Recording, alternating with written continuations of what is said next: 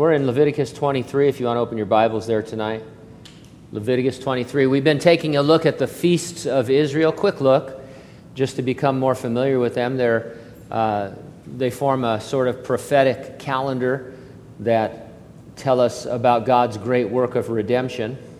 And the last of the spring feasts is where we're at tonight, uh, the Feast of Pentecost. So let me read in Leviticus 23 the section that talks about this. It says there, beginning in verse 15, You shall count for yourselves from the day after the Sabbath, from the day that you brought the sheaf of the wave offering, seven Sabbaths shall be completed. Count fifty days to the day after the seventh Sabbath, then you shall offer a new grain offering to the Lord. You shall bring from your dwellings two wave loaves of two tenths of an ephah. They shall be of fine flour, and they shall be baked with leaven. They are the first fruits to the Lord. And you shall offer with the bread seven lambs of the first year, without blemish, one young bull, two rams. They shall be as burnt offering to the Lord, with their grain offering and their drink offerings, an offering made by fire for a sweet aroma to the Lord. Then you shall sacrifice one kid of the goats as a sin offering, and two male lambs of the first year as a sacrifice of a peace offering. The priest shall wave them with the bread of the firstfruits as a wave offering before the Lord with the two lambs. They shall be holy to the Lord for the priest. And you shall proclaim on the same day that it is a holy convocation to you. You shall do no customary work on it. It shall be a statute forever in all your dwellings throughout your generations. When you reap the harvest of your land, you shall not wholly reap the corners of your field when you reap, nor shall you gather any gleaning from your harvest. You shall leave them for the poor and for the stranger. I am the Lord your God. Now, this English word that we use, Pentecost, it's a transliteration of the Greek Pentekostos, which means 50. 50 days after the Feast of First Fruits, the, peace, uh, the Feast of Pentecost was observed. The space between the two feasts, including seven Sabbaths, was called the Feast of Weeks. It began with the offering of the first fruits of the barley harvest. It ended with the ingathering of the wheat harvest. The first day was the Feast of the First Fruits, the last day was the Feast of Pentecost. Only the first and last day were actually celebrated, not the 49 days in between. At the Feast of First Fruits, stalks of grain were offered and waved, but at Pentecost, the grain was to be ground and made into flour, from which two loaves were to be baked with leaven, and the loaves of bread were to be waved before the Lord. Then a burnt offering of seven lambs without blemish of the first year, one young bull, two rams was to be offered with the wave loaves, as also was meat and drink offerings for a sweet savor unto the Lord. These were to be followed by a sin offering of a kid of the goats and two lambs of the first year for a peace offering. I'll admit to you, I, I, I, can't, I don't, I have a hard time following exactly how this stuff would have played out. It would be interesting to, uh, to, to see the priests in action and, and how they actually moved through these various offerings and stuff. And so we're just getting kind of the, the bare bones of it. Now, there were requirements for individual worship. This was uh, corporate worship at the temple, but individually, Deuteronomy 16, verses 9 through 12 says, You shall count seven weeks for yourself. Begin to count the seven weeks from the time you begin to put the sickle to the grain. Then you shall keep the feast of weeks to the Lord your God with the tribute of a freewill offering from your hand which you shall give as the Lord your God blesses you. You shall rejoice before the Lord your God, you and your son, your daughter, your male servant, your female servant, the Levite who is within your gates, and the stranger, and the fatherless, and the widow who are among you, at the place where the Lord your God chooses to make his name abide. And you shall remember that you were a slave in Egypt, and you shall be careful to observe these statutes. Now, in the same way, Jesus fulfilled the first three feasts in his death, burial, and resurrection Passover, unleavened bread and first fruits. Feast of Weeks is fulfilled in the empowering of the church to bring the harvest of the gospel. Jesus was our Passover lamb for the redemption of humanity. His blood allowed death to pass over our sins since he took sin upon himself. Jesus was in the grave, but he did not decay, fulfilling the picture of the feast of unleavened bread. And then Jesus rose on the feast of first fruits, himself being the first fruits of the resurrection. Then he instructed his followers to remain in Jerusalem until they received the promise of the Father, the baptism of the Holy Spirit, which is what occurred on the 50th day on Pentecost. And with that empowering, the harvest is proceeding in the age in which we live. The two loaves made from the same sheaves of wheat appear to symbolize believing Jews and believing Gentiles who've been incorporated now into the same spiritual body, the church. The fact that both loaves have leaven symbolizes the presence of sin from which believers will be progressively sanctified by the power of the indwelling Holy Spirit. And so those loaves we can see as representing Jews and Gentiles because we see what the Lord is actually doing uh, during this age. He's calling out a people for himself, he's harvesting. Uh, oftentimes in the scripture, the believers are compared to wheat as opposed to non believers who are tares. And so there's a, a harvest going on and uh, it involves Jews and Gentiles. Pentecost is fulfilled by Jesus in the sense that the church age is a harvest of wheat, the ingathering of believers until the Lord returns for us. Now, I came across some things about the day of Pentecost that I trust you will find as interesting as I did. Some um, misconceptions and, and some things that we read slightly wrong, I think. Uh, and one of them is its location. Where were the disciples when the Holy Spirit came upon them? Well, if you say in the upper room, you might be right, but consider the following. Immediately after his ascension into heaven, we read in Acts chapter 1, verses 12 and 13. Then the disciples returned to Jerusalem from the mount called Olivet, which is near Jerusalem, a Sabbath day's journey. When they had entered, they went up into the upper room where they were staying. Peter, James, John, and Andrew, Philip and Thomas, Bartholomew and Matthew, James the son of Alphaeus, and Simon the Zealot, and Judas the son of James. I wonder if Simon the Zealot, I mean, that, that just never gets old, right? He's just Simon the Zealot. You, just, he, God had changed him and, and brought him out of that past, but he's always known as Simon the Zealot. Wish we knew more about the guy. But the idea is, it says here, they uh, were in the upper room, it says that's where they were staying.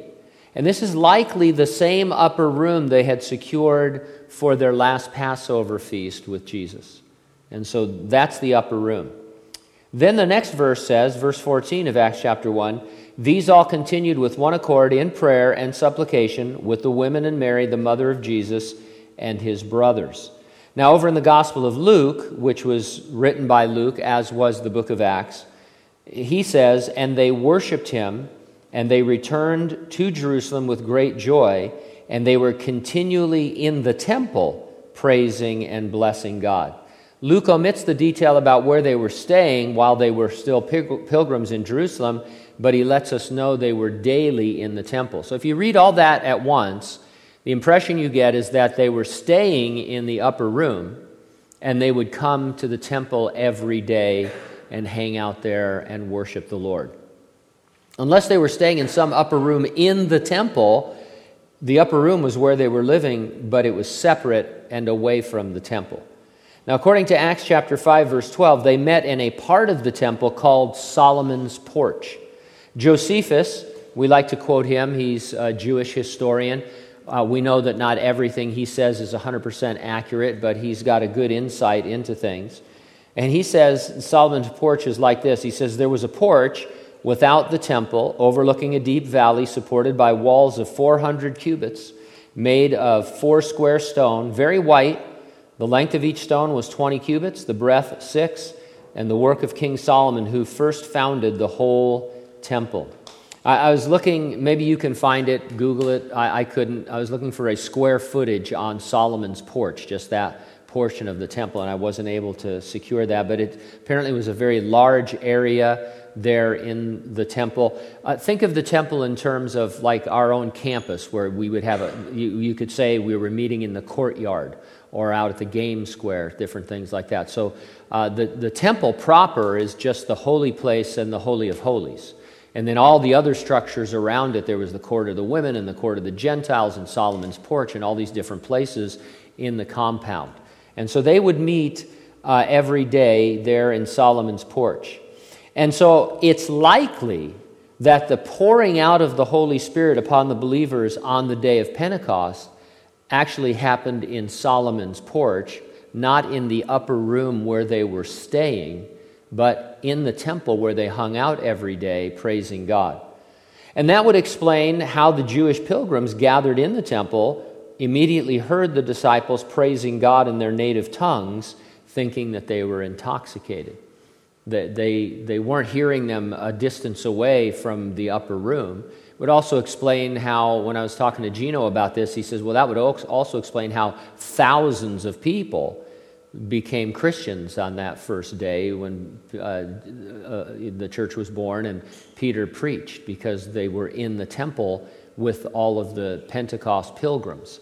And so um, uh, maybe you guys already knew that, but I think it's, co- it's commonly taught that the disciples were in the upper room, Holy Spirit fell upon them, and then somehow uh, other people heard that and all, but they were most likely in Solomon's porch or on, out in Solomon's porch uh, when all that happened. Now, while we're on that same subject, we normally say there were 120 who gathered in the upper room. And we get that exact number from the description of Peter standing up in the upper room calling for a vote about replacing Judas with Matthias. We are nowhere told that the 120 in that meeting were the ones who were later baptized with the Holy Spirit. Proximity is there. If you're reading through Acts, you have the story of the choosing of Matthias, and we're told there were 120 disciples. Judas hung himself, and Peter, in the, uh, by the inspiration of the Spirit, came across scripture that said that somebody should take Judas's place, and they ended up casting lots, and Matthias was chosen. Then the story moves on uh, to talk about the baptism of the Holy Spirit, but it's a separate occasion, and so we're not really told that that same 120 people were the only ones who received the Spirit. It may have been a much smaller group on that day, or it may have been a much larger group. We know, for example, that after his ascension, Jesus appeared to 500 believers at one time. The Apostle Paul told us that in 1 Corinthians 15, where he said, After that, Jesus was seen by over 500 brethren at once, of whom the greater part remain to the present, but some have fallen asleep, meaning some have died already.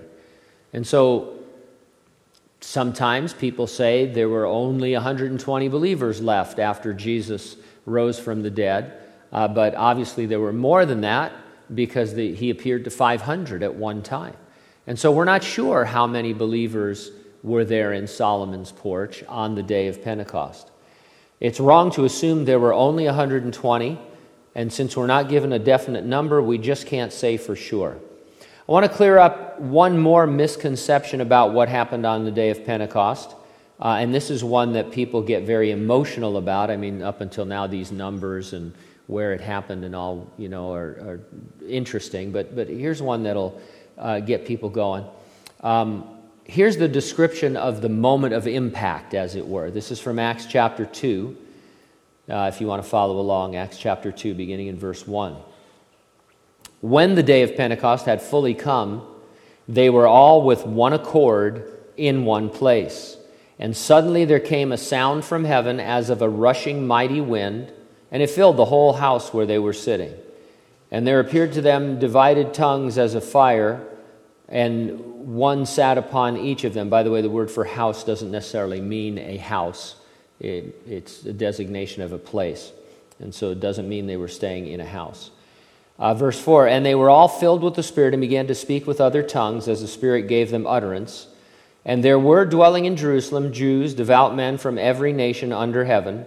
And when this sound occurred, the multitude came together, and they were confused because everyone heard them speak in his own language. Then they were all amazed and marveled, saying to one another, Look, are not all these who speak Galileans? How is it that we hear each in our own language in which we were born? Parthians and Medes and Elamites, those dwelling in Mesopotamia, Judea and Cappadocia, Pontus and Asia, Phrygia and Pamphylia, Egypt and parts of Libya adjoining Cyrene, visitors from Rome, both Jews and proselytes, Cretans and Arabs.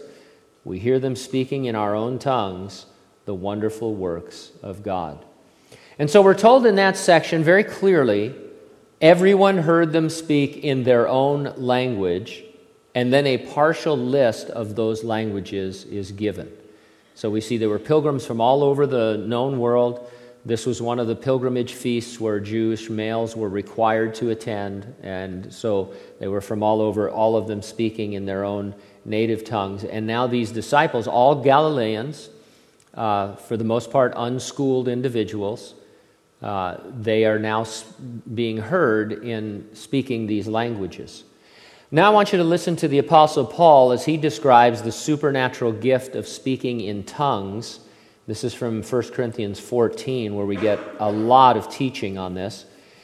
1 Corinthians 14, 2 For he who speaks in a tongue does not speak to men, he speaks to God, for no one understands him. However, in the Spirit, he speaks mysteries.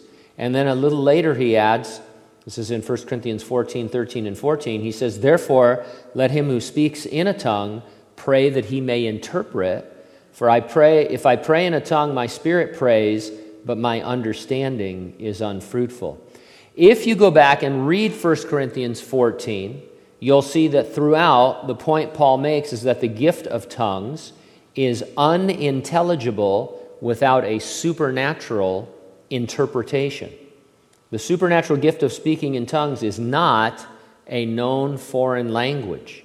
It is a mystery, he said, which requires another supernatural gift, interpretation, in order to be understood. Interpretation is purposely not the word for translation. When you interpret speaking in tongues, it is not a word for word language translation. You are simply told or shown by the Holy Spirit what was said. I always liken it to um, maybe a, a, a piece of art where somebody has used that medium and then you can go and analyze you, you, get you can give an interpretation of what the artist intended by what you see in the painting and so, when there's a, Paul, as he's describing the supernatural gift of speaking in tongues, he says it's a mystery language that's not to men, that no one understands, and it's so unintelligible that you shouldn't even do it unless there's going to be an interpretation so that everybody can be blessed by it. And if there's an interpretation, it has to be given supernaturally because no one naturally understands what's being said because it isn't a language. And so that's all really clear. And so on the day of Pentecost, the disciples did not receive the gift of tongues. They experienced a miracle of speaking known foreign languages. All of a sudden, in their praising God, they were praising God in Parthian and Phrygian and Cretan. Uh, and, and those from those areas could understand it because it was in their language. So, one of the conclusions of this is that speaking in tongues cannot be the evidence that you have received the Holy Spirit. Because speaking in tongues is not what the disciples did on the day of Pentecost. It is indeed a gift for today, but it's not a gift that's given to every believer. Now, maybe you don't struggle with this or this isn't a problem for you. This is a huge thing among Pentecostal Christians and churches.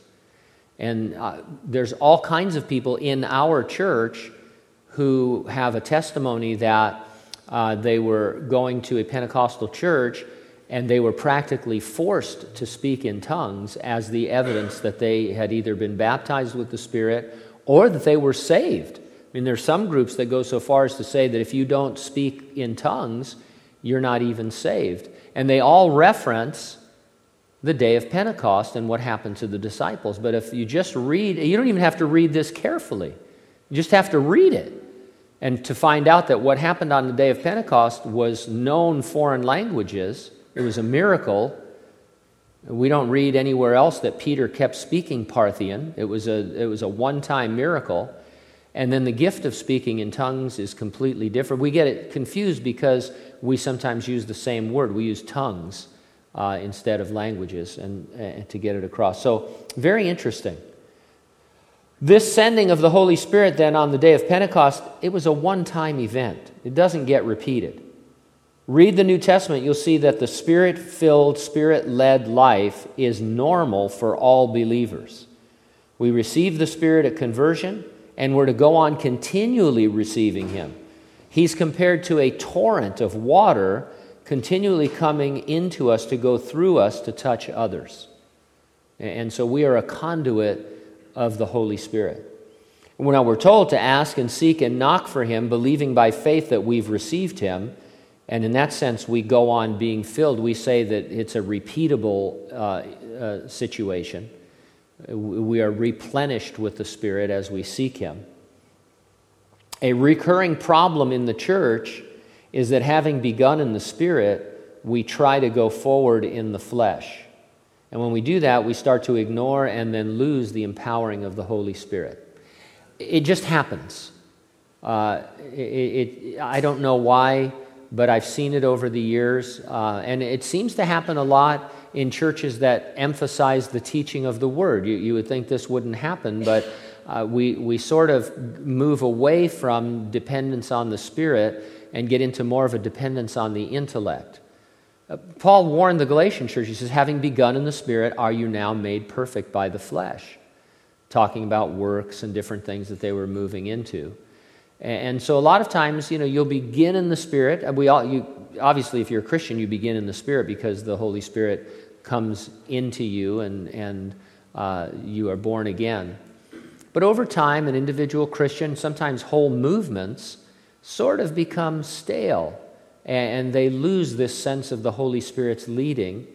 Instead of having prayer meetings, you have business meetings, and uh, instead of depending upon the leading of the Lord, you start trusting on the arm of the flesh and on human wisdom and things like that. And then what will happen, either in an individual's life or in the life of a whole church, is that you will suddenly realize that you're no longer depending on the Holy Spirit and you will long after him and seek after him.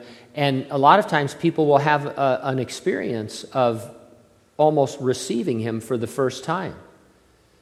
And that's where this idea comes that there is a second blessing. That first you get saved, and then a little bit later on you receive the Holy Spirit's empowering. Now, that's what happened to the disciples on the day of Pentecost. But once God gave the promise of the Spirit, you see as you follow them through the book of Acts that that event never happened again. In fact, right after it happened, when Peter preached the gospel for the first time and thousands received the Lord, you're not told that tongues of fire came and, and hung out with those people. Uh, there, there was no repeat of the experience that had just happened. It was a one time event uh, and, and now the Holy Spirit is received with power, and we go on receiving Him and replenishing Him by faith, asking, seeking, and knocking, believing that our God is a good Father who will not withhold that gift from us. The New Testament norm is that we be filled to overflowing all the time with the Spirit. He isn't a second blessing until you've quenched Him. And then uh, what we do as people we all do it. We're all guilty of it, us too, in some ways. You make, you have an experience, and then you promote that experience to others because it was so real to you. And then you, you learn how to go about these things. And, and so, you know, there, there's um, a feeling among many Christians, Pentecostal Christians especially, who we love. I mean, we're not making fun of anybody or criticizing anybody, but there's kind of a feeling that the Holy Spirit works in a certain way all the time. And so, um, you know, they want to see people speak in tongues, they want to see people slain in the Spirit, they want to see people doing all kinds of things in response to the coming of the Holy Spirit upon them. And um, yet, it becomes super repetitive, where every week the same thing happens to the same people. And, and um, that doesn't seem like that is really um, all that genuine. And so it's, it's a very interesting phenomena. Um, we should go on asking and seeking and knocking, believing that our Father is good and will continually grant the Spirit. Uh, I know, uh, so, so our problem, our problem is that we, um, we'd be happy just studying the Word. Uh, every now and then somebody will come up to me and say, Why do we care about the gift of tongues at all? Why do you even talk about that? Well, we talk about it, first of all, because it's in the, it's in the Word. Paul devotes an entire chapter of 1 Corinthians to it, more than a chapter, but there's one whole chapter on uh, chapter 14 on the proper use of the gift of tongues and the interpretation of tongues and prophecy in the church. Now, there's some conservative scholars who say we don't need to worry about that anymore because none of that happens. Well, sure, it does. Tongues is a gift for today, but it's not a gift that every believer has. Uh, it's given like the other gifts according to the Holy Spirit, and, and it's, not, it's not what happened on the day of Pentecost. I mean, that's clear just from reading the words. And so, um, very interesting uh, to, to really parse this out and, and try and figure it out. We want to be those who hunger and thirst after God, who wait on the Lord and ask the Lord to continually fill us, but believing that He has. Now, maybe if you come, if you come from a conservative background, a lot of times when we talk about these things, people get they just get nervous because you think any minute now I'm going to be, you know, asking people to fall down or, you know, start speaking in tongues or whatever, and everybody's freaked out. If you come from a Pentecostal background, you might be offended, thinking, "What do I know about all of this and stuff?" And, and so we we do try and strike. Uh, we like to call it balance, but it isn't really balance. It's just it's just what the you know, what we think the Word is saying. But our problem, because we emphasize the teaching of the Word so much, is that we do get away from the ministry of the Spirit. And, and we don't wait on Him. And, we, and that's why on Wednesday nights, especially, we like to give a lot of space and room to just waiting on the Lord and seeing how He's going to move. We're not looking for people to speak in tongues, we're not looking for them to not speak in tongues. Uh, we're just open to whatever the Lord does uh, and what he wants to do at a different time. We've had times on Wednesday night where we've had people who've had the gift of tongues and they've spoken in tongues. We've had the interpretation. Uh, we've had people receive visions or give prophecies, things like that. Uh, but, um, you know, we're all just in this thing together to try and figure out how to really praise the Lord in a way that will invite others into a love relationship with Him. And so, anyway, that's a little bit about Pentecost that I hope maybe uh, gives you some cause for uh, further study. And uh, uh, we've got three feasts left. We've knocked off four. Now we come to the fall feasts, which are very fascinating, dealing with the end times, the return of the Lord, and uh, the millennial kingdom, and things like that. And so that should be good.